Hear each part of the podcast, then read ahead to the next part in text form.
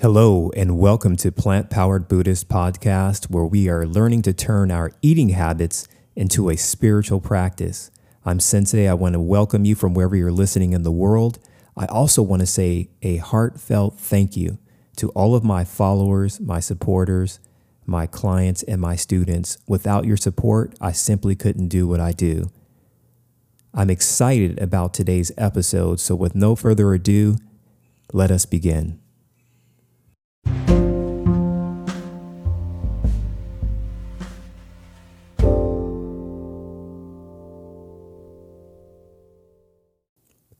Welcome, and today we are going to engage in a practice that I began many, many years ago as part of my overall spiritual journey. And I was first kind of introduced to this method, if you will, in quite a different field. That is to say, it wasn't, um, it didn't derive from or arise from looking at particularly quote unquote spiritual or religious text. It actually came through my investigation of quantum physics and my interest in physics. And I was looking into this, this scientific field in relation to my spiritual journey. And I'm sure most everyone has heard of, for example, Albert Einstein. And he had these theories of relativity, specific and general. And as I was reading his literature and, and those of other uh, strong scientific minds within quantum physics, I noticed that is something that was really effective that Einstein used, and I think subsequently other people have also began to use that in the science field. And perhaps he was not the first one, but in any case, that's how I was introduced to it. And it's something called a thought experiment.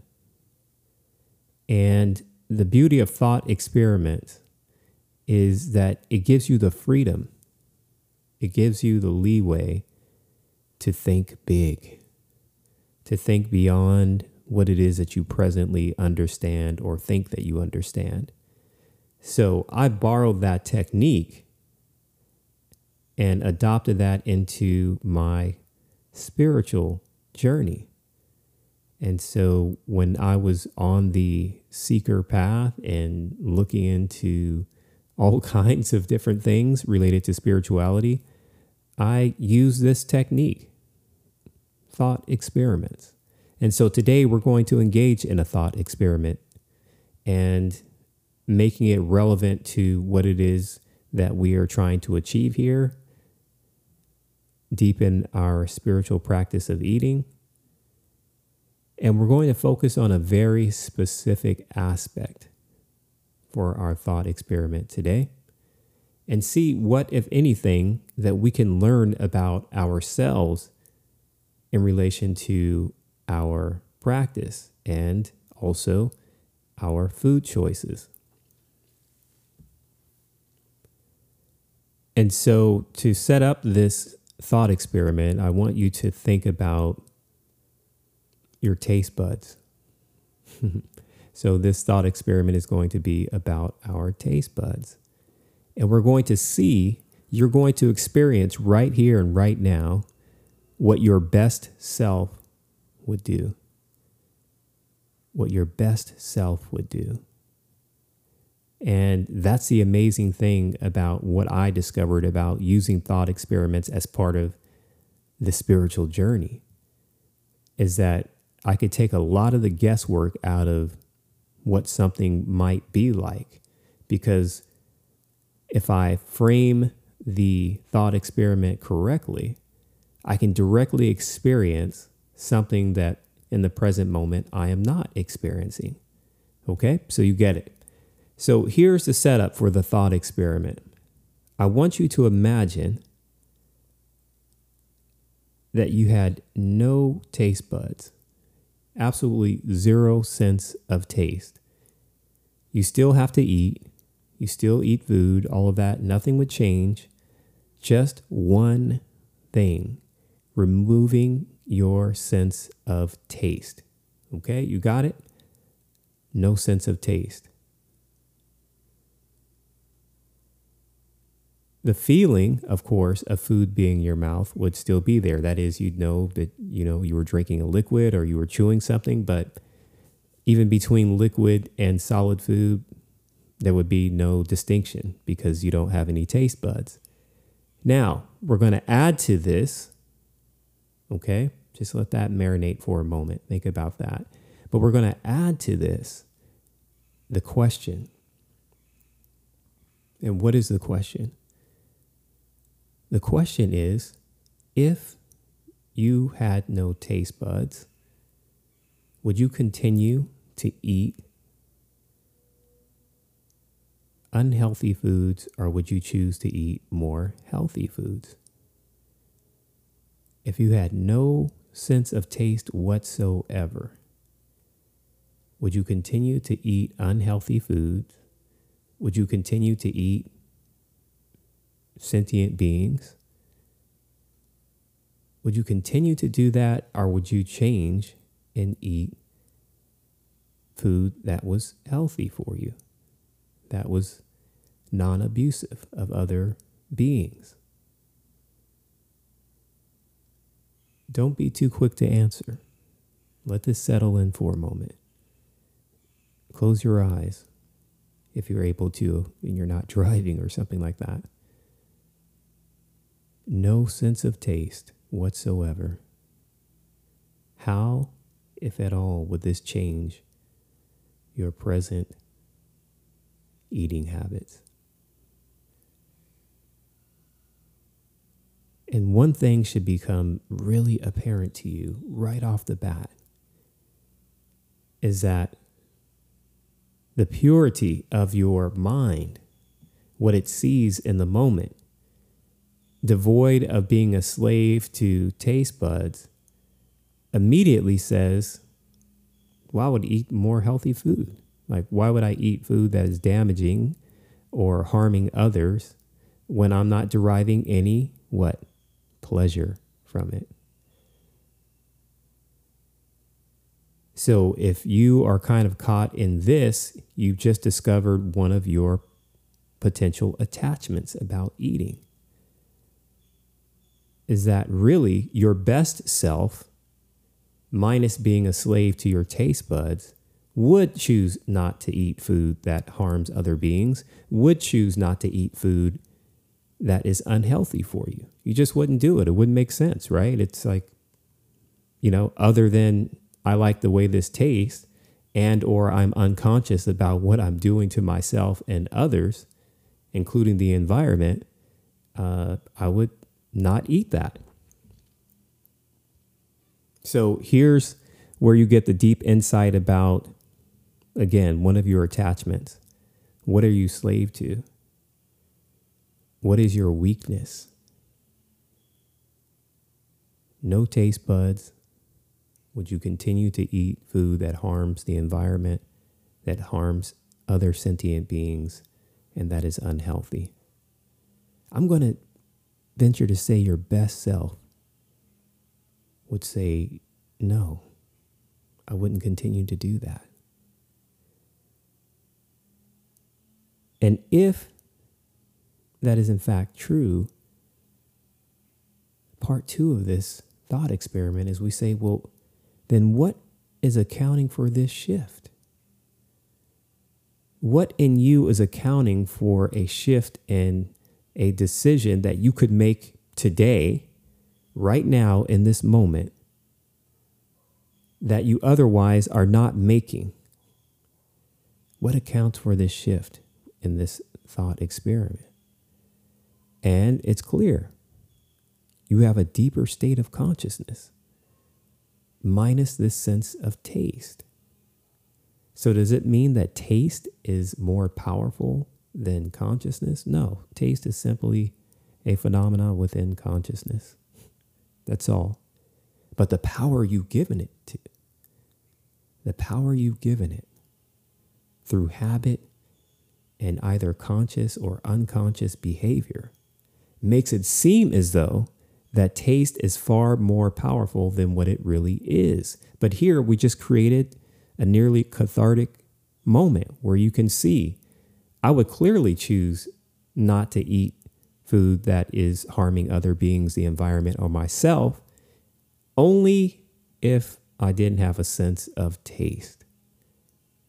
So, for whatever struggles you may be having, whatever reasons you give for being conscious or unconscious about what you eat, we've just busted that.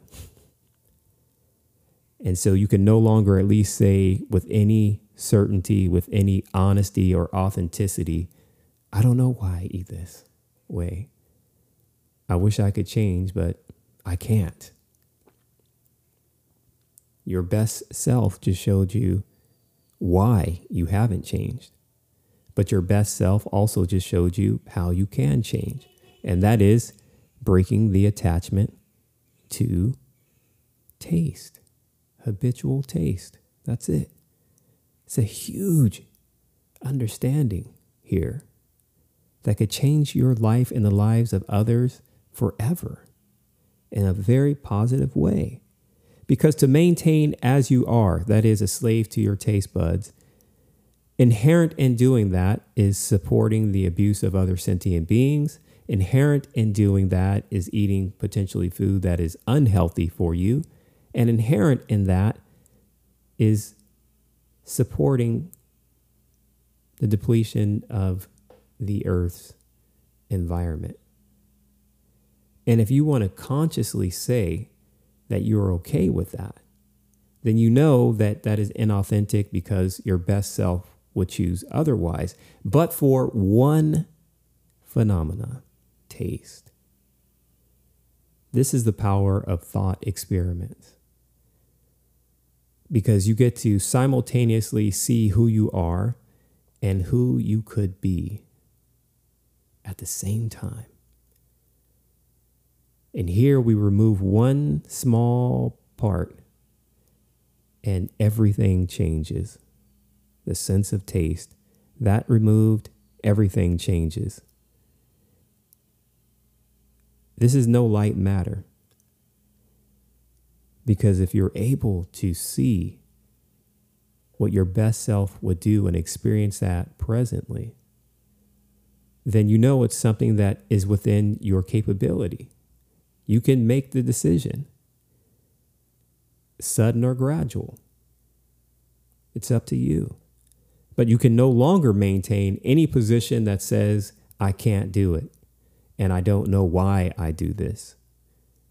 I've spent a lot of time, trust me, with various thought experiments. And this is one, quite frankly, that I use for myself as I began my journey to a fully plant based eating. And I was able to admit, yeah, I'm addicted. I'm just, you know, I believe what people are saying, I believe what I've read, uh, everything about the environment to my own personal health, uh, to the spiritual impact that it has. All of it is true. And all of that I can admit. And I can also admit that I'm a slave to my taste buds. Now, that in itself is a good thing to be able to realize what it is that I am slave to, but it is not enough. It is not enough to say, yes, I'm addicted to so and so, and I admit it, and then continue in that. No, it's not enough. Now that we have the key, we have the answer, the way, the path to transcend that, we must take that next step because then we can fully say that I understand. If we don't take the step, if we don't act on the knowledge, it never becomes wisdom. Because what is wisdom? Wisdom is knowledge lived as experience. This is not just about information, knowledge, and facts. We want wisdom, and wisdom requires action. Wisdom requires getting in alignment with what our best selves know is possible. So, this contemplation on taste, imagining you had no taste buds, asking the question Would I change my eating habits? Would I eat food that is not harming other beings, the environment, or myself if I had no sense of taste? Or would I continue to eat those foods that do the opposite? Or would I start to do uh, eat food, I'm sorry, that does the opposite? It is a choice and it is a conscious one. And part of our spiritual development and practice here with our eating habits is to shine light on the truth of the matter, not to shame or guilt ourselves into uh, making choices that we feel like we don't want to make or we don't have to make. All of these things uh, we get to see are secondary to something more fundamental that you do have control over. So, this notion that you are a slave to your taste buds could change right now. You could change that today, right now. The question is will you do that? Will you act in accordance with what your best self has demonstrated to you? Not by persuasion, but by fact. Because if you say that you would not change your eating habits, is to say that you consciously, even at this moment, are trying to negatively impact those three things your own health, the environment, and other sentient beings. No taste, I would still eat the same way that does those three things. I'm going to venture to say that you would not do that. And it's your prerogative, it's your choice to do that, but your best self, your authentic self, your connected self, your whole self would not do that. Simply could not do that. So I leave you with this thought experiment. I want you to think about it every time you sit down to eat something that is detrimental to your health, detrimental to the environment, or detrimental to sentient beings. And don't use as an excuse that you don't know if this is harming others or not. Make it your business to investigate that. Find out what your food source is, what it takes to get to your table or your plate. Do not live like an ostrich with its head in the sand. That can't that can't work. We can't do that anymore. The situation is urgent and your consciousness is wide enough, deep enough, expansive enough to take this all in and make changes. If you'd like some assistance with this, please contact me online at Plant Powered Buddhist. I'll be happy to help you, and I look forward to sharing more with you in episodes to come. Peace and blessings.